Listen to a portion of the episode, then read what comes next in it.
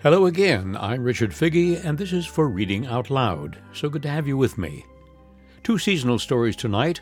One is a classic tale based on a medieval legend, which may be new to you. The other, surely familiar, and which I hope you love as much as I do. Our Lady's Juggler is a religious miracle story by the French author Anatole France. It was published in 1892 and was based on an old medieval legend. Similar to the later Christmas carol, The Little Drummer Boy, it tells the story of a juggler turned monk who has no gift to offer a statue of the Virgin Mary except his ability to juggle well. Upon doing so, he is accused of blasphemy by the other monks, but then the miracle takes place. It was made into an opera by composer Jules Massenet in 1902 and it has been adapted as a radio play and has furnished the basis for a number of film and television versions. Our Lady's Juggler by Anatole France. In the days of King Louis, there was a poor juggler in France, a native of Compiègne, Barnaby by name, who went about from town to town performing feats of skill and strength. On fair days he would unfold an old worn out carpet in the public square and when by means of a jovial address, which he had learned of a very ancient juggler, and which he never varied in the least, he had drawn together the children and loafers, he assumed extraordinary attitudes and balanced a tin plate on the tip of his nose. At first the crowd would feign indifference. But when, supporting himself on his hands face downwards, he threw into the air six copper balls which glistened in the sunshine and caught them again with his feet, or when, throwing himself backwards until his heels and the nape of his neck met, giving his body the form of a perfect wheel, he would juggle in this posture with a dozen knives, a murmur of admiration would escape the spectators, and pieces of money rained down upon the carpet. Nevertheless, like the majority of those who live by their wits, Barnaby of Compiègne had a great struggle to make a living. Earning his bread by the sweat of his brow, he bore rather more than his share of the penalties consequent upon the misdoings of our father Adam. Again, he was unable to work as constantly as he would have been willing to do. The warmth of the sun and the broad daylight were as necessary to enable him to display his brilliant parts as to the trees if flower and fruit should be expected of them. In winter time he was nothing more than a tree stripped of its leaves, and as it were dead. The frozen ground was hard to the juggler, and, like the grasshopper of which Marie de France tells us, the inclement season caused him to suffer both cold and hunger, but as he was simple natured, he bore his ills patiently. He never meditated on the origin of wealth, nor upon the inequality of human conditions. He believed firmly that if this life should prove hard, the life to come could not fail to redress the balance, and this hope upheld him. He did not resemble those thievish and miscreant Merry Andrews who sell their souls to the devil. He never blasphemed God's name. He lived uprightly, and although he had no wife of his own, he did not covet his neighbors, since woman is ever the enemy of the strong man, as it appears in the history of Samson recorded in the Scriptures. In truth, his was not a nature much disposed to carnal delights, and it was a greater deprivation to him to forsake the tankard than the maid who bore it. For whilst not wanting in sobriety, he was fond of a drink when the weather waxed hot. He was a worthy man who feared God, and was very devoted to the Blessed Virgin. Never did he fail, on entering a church, to fall upon his knees before the image of the Mother of God, and offer up this prayer to her Blessed Lady, keep watch over my life until it shall please God that I die, and when I am dead, ensure to me the possession of the joys of paradise. Now, on a certain evening, after a dreary wet day, as Barnaby pursued his road, sad and bent, carrying under his arm his balls and knives wrapped up in his old carpet, on the watch for some barn where, though he might not sup, he might sleep, he perceived on the road, going in the same direction as himself, a monk, whom he saluted courteously. And as they walked at the same rate, they fell into conversation with one another. Fellow traveller, said the monk, how comes it about that you are clothed all in green? Is it perhaps in order to take the part of a jester in some mystery play? Not at all, good father, replied Barnaby. Such as you see me, I am called Barnaby, and for my calling I am a juggler. There would be no pleasanter calling in the world if it would always provide one with daily bread. Friend Barnaby, returned the monk, be careful what you say. There is no calling more pleasant than the monastic life. Those who lead it are occupied with the praises of God, the Blessed Virgin, and the saints, and indeed the religious life is one ceaseless hymn to the Lord. Barnaby replied, Good father, I own that I spoke like an ignorant man. Your calling cannot be in any respect compared to mine, and although there may be some merit in dancing with a penny balanced on a stick on the tip of one's nose, it is not a merit which comes within hail of your own. Gladly would I, like you, good father, sing my office day by day, and especially the office of the Most Holy Virgin, to whom I have devowed a singular devotion. In order to embrace the monastic life, I would willingly abandon the art by which from Soissons to Beauvais I am well known in upwards of six hundred towns and villages. The monk was touched by the juggler's simplicity, and as he was not lacking in discernment, he at once recognized in Barnaby one of those men of whom it is said in the Scriptures, Peace on earth to men of good will. And for this reason he replied, Friend Barnaby, come with me, and I will have you admitted into the monastery of which I am prior. He who guided Saint Mary of Egypt in the desert set me upon your path to lead you into the way of salvation. It was in this manner, then, that Barnaby became a monk. In the monastery into which he was received, the religious vied with one another in the worship of the Blessed Virgin, and in her honor each employed all the knowledge and all the skill which God had given him. The prior, on his part, wrote books dealing, according to the rules of scholarship, with the virtues of the Mother of God. Brother Maurice, with a deft hand, copied out these treatises upon sheets of vellum. Brother Alexander adorned the leaves with delicate miniature paintings. Here were displayed the Queen of Heaven seated upon Solomon's throne, and while four lions were on guard at her feet, around the nimbus which encircled her head hovered seven doves, which are the seven gifts of the Holy Spirit, namely, fear, piety, knowledge, strength, counsel, understanding, and wisdom. For her companions she had six virgins with hair of gold, namely, humility, prudence, seclusion, submission, virginity, and obedience. At her feet were two little naked figures, perfectly white, in an attitude of supplication. These were souls imploring her all powerful intercession for their soul's health, and we may be sure not imploring in vain.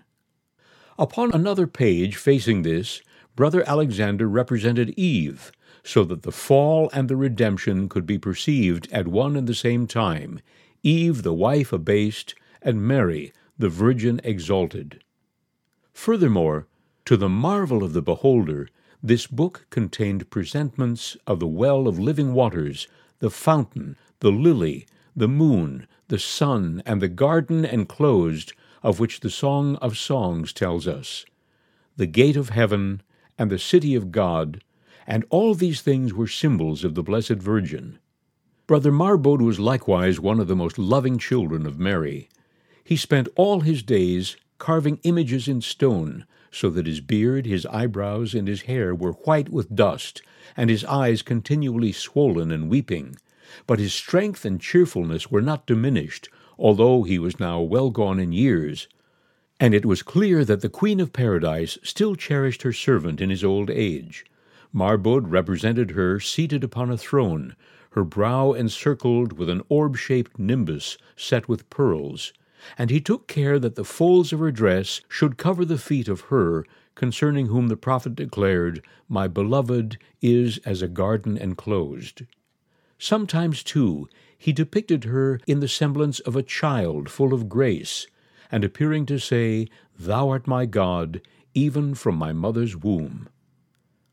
In the priory, moreover, were poets who composed hymns in Latin, both in prose and verse, in honor of the Blessed Virgin Mary, and amongst the company was even a brother from Picardy, who sang the miracles of Our Lady in rhymed verse and in the vulgar tongue.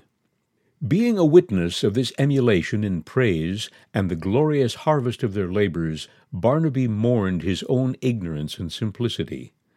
Alas, he sighed, as he took his solitary walk in the little shelterless garden of the monastery, wretched wight that I am, to be unable, like my brothers, worthily to praise the Holy Mother of God, to whom I have vowed my whole heart's affection. Alas, alas, I am but a rough man and unskilled in the arts, and I can render you in service, blessed Lady, neither edifying sermons, nor ingenious paintings, nor statues truthfully sculptured, nor verses whose march is measured to the beat of feet. No gift have I, alas. After this fashion he groaned and gave himself up to sorrow. But one evening, when the monks were spending their hour of liberty in conversation, he heard one of them tell the tale of a religious man who could repeat nothing other than the Ave Maria. This poor man was despised for his ignorance, but after his death there issued forth from his mouth five roses in honor of the five letters of the name Mary, Marie, and thus his sanctity was made manifest. Whilst he listened to this narrative, Barnaby marveled yet once again at the loving kindness of the Virgin, but the lesson of that blessed death did not avail to console him, for his heart overflowed with zeal, and he longed to advance the glory of his Lady who is in heaven. How to compass this he sought, but could find no way, and day by day he became the more cast down, when one morning he awakened filled with joy, hastened to the chapel, and remained there alone for more than an hour. After dinner he returned to the chapel once more. And starting from that moment, he repaired daily to the chapel at such hours as it was deserted, and spent within it a good part of the time which the other monks devoted to the liberal and mechanical arts. His sadness vanished, nor did he any longer groan. A demeanor so strange awakened the curiosity of the monks. These began to ask one another for what purpose Brother Barnaby could be indulging so persistently in retreat. The prior, whose duty it is to let nothing escape him in the behavior of his children in religion, resolved to keep a watch over Barnaby during his withdrawals to the chapel. One day, then, when he was shut up there after his custom, the prior, accompanied by two of the older monks, went to discover through the chinks in the door what was going on within the chapel. They saw Barnaby before the altar of the Blessed Virgin, head downwards, with his feet in the air, and he was juggling with six balls of copper and a dozen knives. In honor of the Holy Mother of God, he was performing those feats which aforetime had won him most renown. Not recognizing that the simple fellow was thus placing at the service of the Blessed Virgin his knowledge and skill, the two old monks exclaimed against the sacrilege. The prior was aware how stainless was Barnaby's soul, but he concluded that he had been seized with madness. They were all three preparing to lead him swiftly from the chapel, when they saw the Blessed Virgin descend the steps of the altar and advance to wipe away with a fold of her azure robe the sweat which was dropping from her juggler's forehead. Then the prior, falling upon his face upon the pavement, uttered these words Blessed are the simple hearted, for they shall see God. Amen, responded the old brethren, and kissed the ground.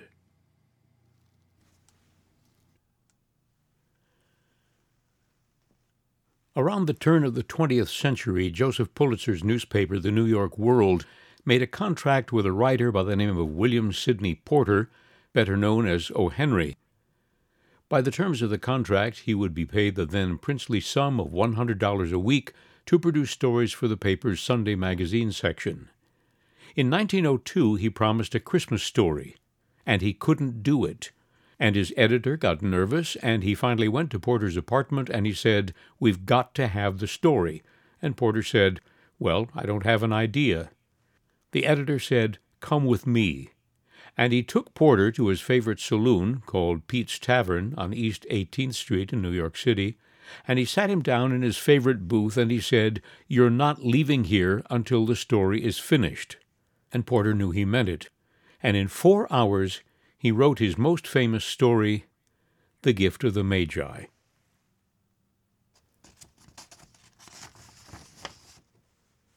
One dollar and eighty-seven cents.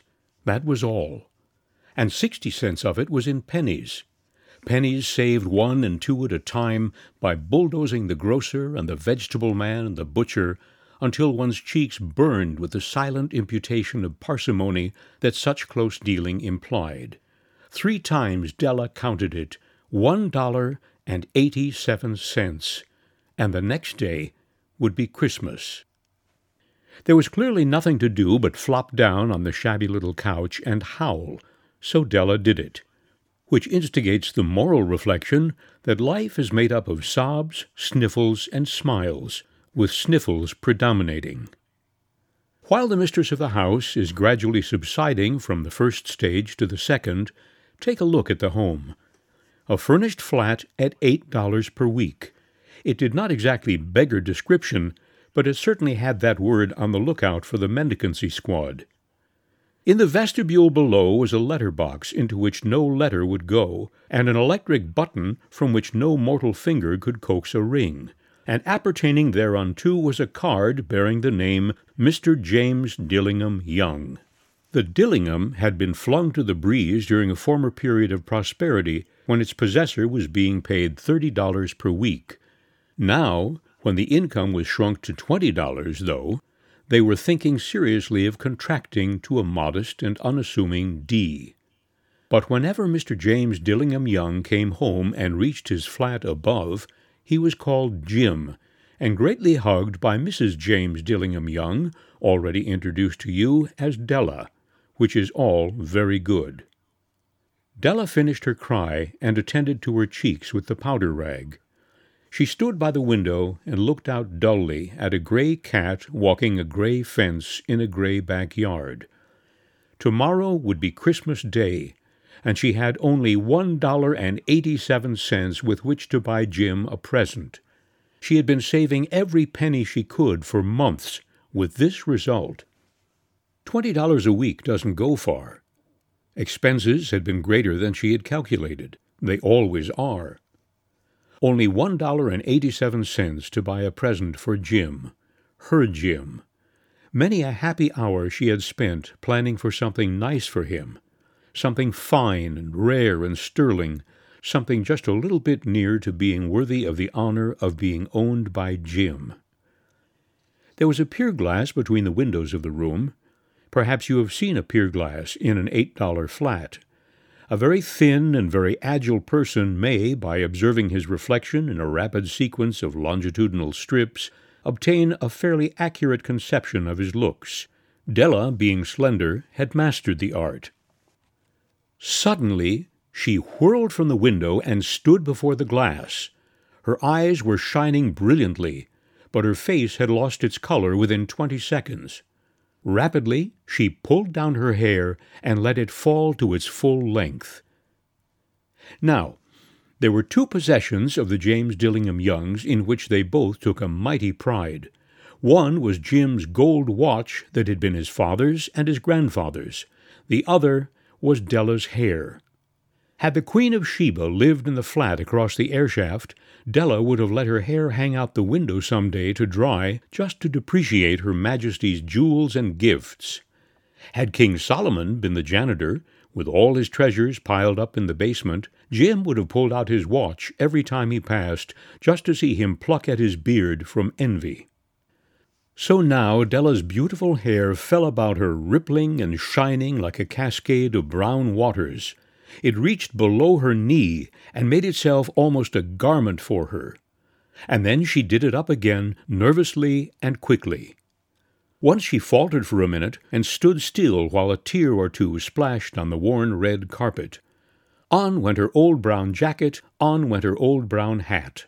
With a whirl of skirts and with the brilliant sparkle still in her eyes, she fluttered out the door and down the stairs to the street. Where she stopped, the sign read Madame Sophronie, hair goods of all kinds. One flight up Della ran and collected herself, panting. Madame, large, too white, chilly, hardly looked the Sophronie. Will you buy my hair? asked Della. I buy hair, said Madame. Take your hat off and let's have a sight at the looks of it. Down rippled the brown cascade. Twenty dollars, said Madame, lifting the mass with a practised hand. Give it to me quick, said Della. Oh, and the next two hours tripped by on rosy wings. Forget the hashed metaphor. She was ransacking the stores for Jim's present. She found it at last. It surely had been made for Jim and no one else. There was no other like it in any of the stores, and she had turned all of them inside out. It was a platinum fob chain, simple and chaste in design, properly proclaiming its value by substance alone and not by meretricious ornamentation, as all good things should do. It was even worthy of the watch. As soon as she saw it, she knew that it must be Jim's. It was like him quietness and value. The description applied to both. Twenty-one dollars they took from her for it, and she hurried home with the eighty-seven cents. With that chain on his watch, Jim might be properly anxious about the time in any company. Grand as the watch was, he sometimes looked at it on the sly on account of the old leather strap that he used in place of a chain. When Della reached home, her intoxication gave way a little to prudence and reason. She got out her curling irons and lighted the gas and went to work repairing the ravages made by generosity added to love, which is always a tremendous task, dear friends, a mammoth task. Within forty minutes her head was covered with tiny, close-lying curls that made her look wonderfully like a truant schoolboy. She looked at her reflection in the mirror long, carefully, and critically. If Jim doesn't kill me, she said to herself, before he takes a second look at me, he'll say I look like a Coney Island chorus girl. But what could I do? Oh, what could I do with a dollar and eighty-seven cents? At seven o'clock the coffee was made, and the frying pan was on the back of the stove, hot and ready to cook the chops. Jim was never late. Della doubled the fob chain in her hand and sat on the corner of the table near the door that he always entered. Then she heard his step on the stair away down on the first flight, and she turned white for just a moment. She had a habit of saying a little silent prayer about the simplest everyday things, and now she whispered, Please, God, make him think I'm still pretty. The door opened, and Jim stepped in and closed it. He looked thin and very serious. Poor fellow, he was only twenty-two, and to be burdened with a family. He needed a new overcoat, and he was without gloves. Jim stepped inside the door, as immovable as a setter at the scent of quail. His eyes were fixed upon Della, and there was an expression in them that she could not read, and it terrified her. It was not anger, nor surprise, nor disapproval, nor horror, nor any of the sentiments that she had been prepared for. He simply stared at her fixedly with that peculiar expression on his face. Della wriggled off the table and went for him. Jim, darling, she cried, don't look at me that way. I had my hair cut off and sold because I couldn't have lived through Christmas without giving you a present. It'll grow out again. You won't mind, will you? I just had to do it. My hair grows awfully fast. Say Merry Christmas, Jim, and let's be happy. You don't know what a nice, what a beautiful, nice present I've got for you. You've cut off your hair? asked Jim laboriously, as if he had not arrived at that patent fact yet, even after the hardest mental labor. Cut it off and sold it, said Della. Don't you like me just as well, anyhow? I'm me without my hair, ain't I? Jim looked about the room curiously. You say your hair is gone, he said, with an air almost of idiocy. You needn't look for it, said Della. It's sold, I tell you, sold and gone. It's Christmas Eve, boy. Be good to me, for it went for you. Maybe the hairs of my head were numbered, she went on with sudden serious sweetness, but nobody could ever count my love for you. Shall I put the chops on, Jim? Out of his trance, Jim seemed quickly to wake. He enfolded his Della. For ten seconds, let us regard with discreet scrutiny some inconsequential object in the other direction. Eight dollars a week or a million a year. What is the difference? A mathematician or a wit would give you the wrong answer. The Magi brought valuable gifts, but that was not among them. This dark assertion will be illuminated later on. Jim drew a package from his overcoat pocket and threw it upon the table. Don't make any mistake, Dell, he said, about me.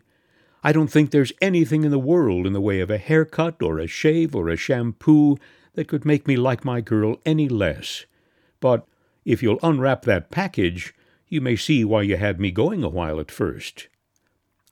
White fingers and nimble tore at the string and paper, and then an ecstatic scream of joy, and then, alas, a quick change to hysterical tears and wails, necessitating the immediate employment of all the comforting powers of the Lord of the Flat. For there lay the combs, the set of combs, side and back, that Della had worshipped long in a Broadway window. Beautiful combs, pure tortoiseshell with jeweled rims, just the shade to wear in the beautiful vanished hair. They were expensive combs, she knew, and her heart had simply craved and yearned over them without the least hope of possession. And now they were hers, but the tresses that should have adorned the coveted adornments were gone. But she hugged them to her bosom, and at length she was able to look up with dim eyes and a smile and say, my hair grows so fast, Jim. And then Della leaped up like a little singed cat and cried, Oh! Oh! Jim had not yet seen his beautiful present. She held it out to him eagerly upon her open palm. The dull, precious metal seemed to flash with a reflection of her bright and ardent spirit. Isn't it a dandy, Jim? I hunted all over town to find it. You'll have to look at the time a hundred times a day now. Give me your watch. I want to see how it looks on it. Instead of obeying, Jim tumbled down on the couch and put his hands under the back of his head and smiled. Dell, said he, let's put our Christmas presents away and keep 'em a while. They're too nice to use just at present. I sold the watch to get the money for your combs. And now, suppose you put the chops on. The Magi, as you know, were wise men, wonderfully wise men, who brought gifts to the babe in the manger. They invented the art of giving Christmas presents. Being wise, their gifts were no doubt wise ones, possibly bearing the privilege of exchange in case of duplication. And here I have lamely related to you the uneventful chronicle of two foolish children in a flat who most unwisely sacrificed for each other the greatest treasures of their house. But in a last word to the wise of these days, let it be said that of all who give gifts, these two were the wisest. Of all who give and receive gifts, such as they are wisest. Everywhere they are wisest. They are the Magi. You've been listening to Our Lady's Juggler by Anatole France and The Gift of the Magi by O. Henry. Theme music by Esther Garcia. I'm Richard Figge, and this has been for Reading Out Loud. I wish you joy at Christmas and hope you will join me again next week. In the meantime, may your days be merry and bright. Be well, be happy, stay safe. All the best.